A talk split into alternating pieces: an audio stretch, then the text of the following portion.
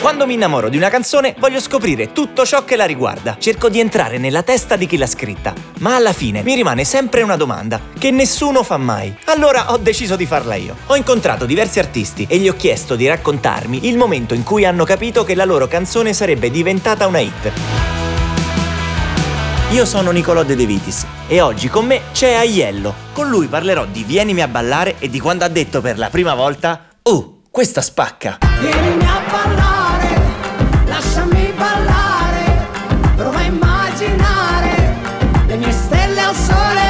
L'ospite di oggi, ragazzi, di questa spacca è lui, è Aiello. Pa, pa, pa, Ci ha fatto la trombeta di quest'estate. Come stai, esatto. Anto? Molto bene, molto bene. Tu?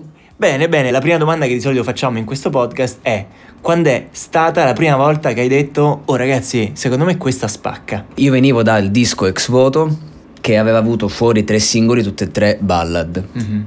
E io volevo assolutamente quanto prima far capire a tutti che io sono uno che balla. eh, Che oltre- ballad. esatto, che ballad.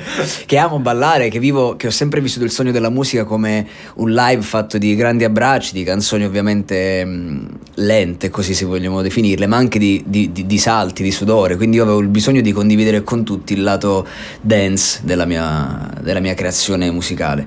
E mh, ho chiesto una ritmica a Braille, il mio produttore, e mi manda questo, questo riff una, una sera, una sera di dicembre del 2019, sì, penso di sì, assolutamente sì. Inizio a buttare giù delle, delle melodie, delle frasi e poi non so perché mi veniva questa- questo motivetto pa pa pa pa pa pa pa pa pa.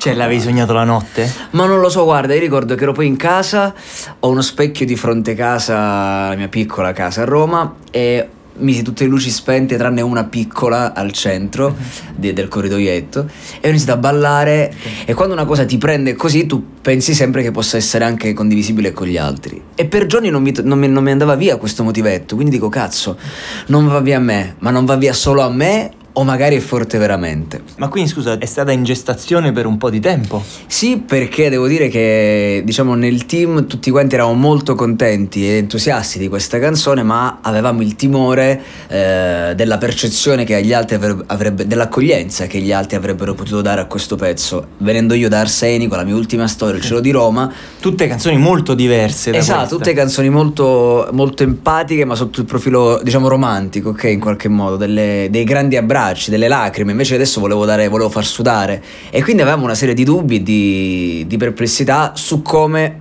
potevano accoglierla. Devo dire che per fortuna le persone sono sempre molto più larghe e molto più libere di quelle che eh, a volte eh, cre- di quello che a volte crediamo e Vienimi a ballare è stata una, una botta in testa a me, a moltissime persone, è stata la canzone di- dell'estate di moltissime persone che eh, tuttora eh, mi conoscono per quello, comunque mi legano a quel pezzo. Ok, io non dimenticherò mai quando l'abbiamo ballata sul palco del Gifoni. Assolutamente, è uno dei ricordi più belli legati a, quella- a quel momento, a quella canzone e mi ha aperto un po' in qualche modo anche, eh, come dire, le, le porte verso un certo tipo di, di musica più larga. Sì, è una canzone che ti ha portato, ti ha allargato, come dicevamo. portato tanto. molta fortuna, sì, eh, e mi ha anche un po' tipo stappato a livello anche creativo, mettiamola così, perché poi nel, nel secondo disco sono nate una serie di canzoni dove si balla seriamente. Per me era fondamentale, proprio perché io sono fatto così. Quando l'hai sentita in radio, che effetto ti ha fatto? Ricordo che ero in macchina, mi sono messo a ballare, poi temevo che qualcuno mi fermasse, tipo, tipo vigile, polizia, quindi ho accostato la macchina, mi sono fatto una grande ballata in macchina e poi ho ripreso. C'erano delle perplessità su questa canzone? All'inizio sì, ma non perché non eravamo convinti di quanto potesse essere forte. Di chi? Di chi però voglio sapere. No, no, eh, Dai, dimmi, di no, in realtà non mi ricordo chi nello specifico mentre parlavamo. Diciamo, C'era nell'aria delle no, perplessità. Perché dicevano, oh, ma siamo appena fuori dal-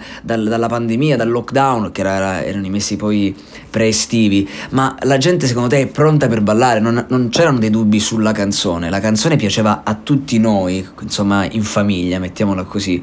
Eravamo particolarmente perplessi rispetto a che estate sarà.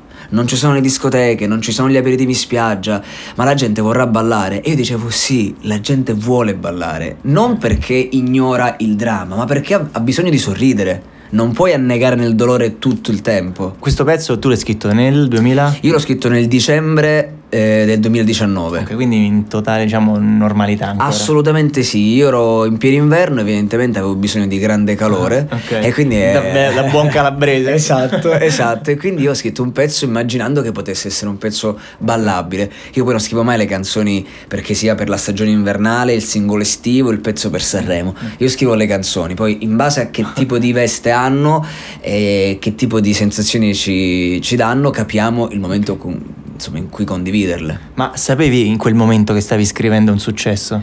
Sinceramente, detto così, no. Però che stavo scrivendo qualcosa di forte, assolutamente sì, perché io per giorni non facevo altro che ripetermi in testa il motivo. Cioè, quindi uno che si sente che quando ti rimane in testa a te dici cavolo, forse Sì, rimane eh, anche agli cioè, altri. secondo me c'è Che una, una percezione, c'è. Hai sempre delle perplessità, però la scintilla la senti, quella fiamma la senti, la bocca dello stomaco lo senti che, ti- Ok. che si chiude perché è un pezzo forte Ok. e- o lo senti proprio sotto pelle. E vieni a ballare io lo sentivo sotto pelle. Abbiamo ballato con un verbo particolare, vienimi a ballare. Vienimi a ballare. Perché in realtà non era. Non voleva essere l'invito dolce, ti va di ballare. Eh. No, era proprio. Era tipo un imperativo eh, gentile ma un imperativo. Vienimi a ballare. Cioè, adesso vienimi a ballare. Che non è affatto banale come, come tipo di, di pensiero. Perché il ballo è una roba di, di intreccio, di, ehm, di carne, di pelle. Poi io.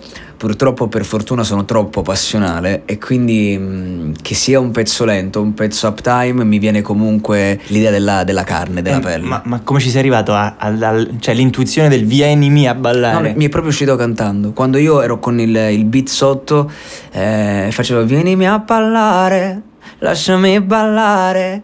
E è una roba che mi è venuta. Cioè non è che prima era andiamo a No, ballare. no, no. Oppure vieni con me a ballare. Assolutamente no. Subito vienimi, ho detto io, ma non si può dire. Poi ho fatto io, e chi l'ha detto che non si può dire? Esatto.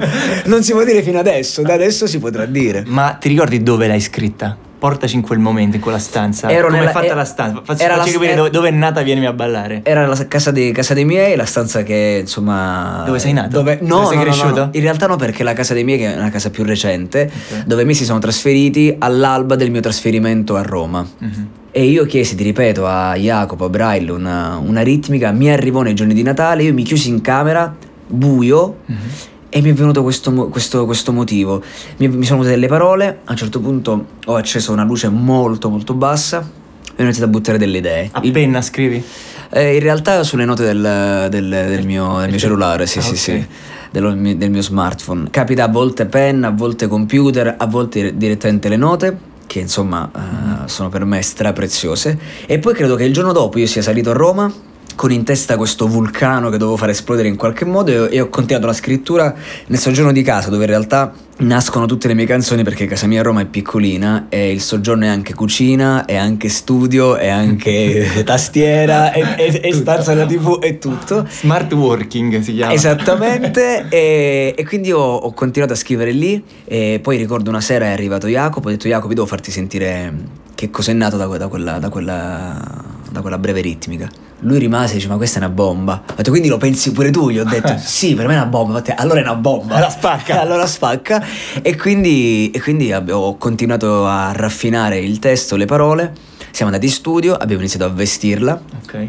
E poi in studio è stata una cosa magica perché veramente ogni volta che io la sentivo dicevo Madonna che pezzo, che bomba, che bomba, spacca e poi iniziano appunto quelle riflessioni che ti ho detto prima su qualche Ok. perplessità Hai rispetto- detto, hai detto una cosa, abbiamo iniziato a vestirla, ma tu come eri vestito Io quando l'hai scritta? Dico come ero vestito durante i giorni di produzione Mhm. Avevo un pantalone assurdo Tipo, eh, tipo leopardato Una roba del genere Io poi a volte esagero ma non sempre no? Mhm. Ed ero vestito Combinazione avevo del- eh, uno smalto celeste alle unghie Perché in quei giorni avevo fatto questo esperimento Mhm. Avevo una t-shirt, un cappello, un berretto, delle sneakers ai piedi e infatti ho qualche video, qualche fotografia di, que- di quei giorni di, di produzione in cui mi sentivo proprio alle stelle. Ok, c'è un aneddoto di questa canzone che non sappiamo. Ah, ti racconto in realtà una roba che è successa durante il videoclip, perché io ebbi questa idea pazza di, di vestirmi da tritone. Sugli scogli, Sugli scogli, sei morto di freddo, di la verità. Assolutamente sì, fingevo ovviamente grande nonchalance, come se fosse pieno agosto, ma il videoclip è stato girato ovviamente molto prima.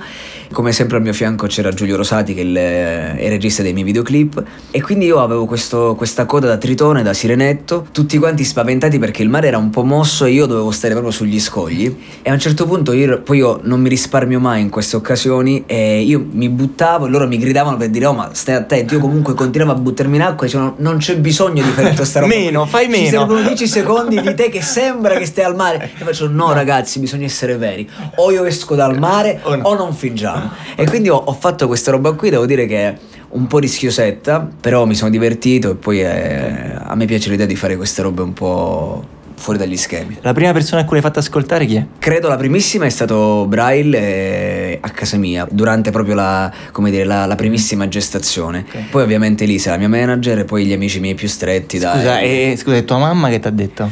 Mia madre si divertiva tantissimo, eh. ho dei video di mia madre e di mio padre che fanno tipo dei karaoke self-made, perché quando passavo in radio poi loro sempre sul pezzo, quindi no, molto entusiasti. Se ti può consolare anche mia mamma la ballava Ah. tantissimo.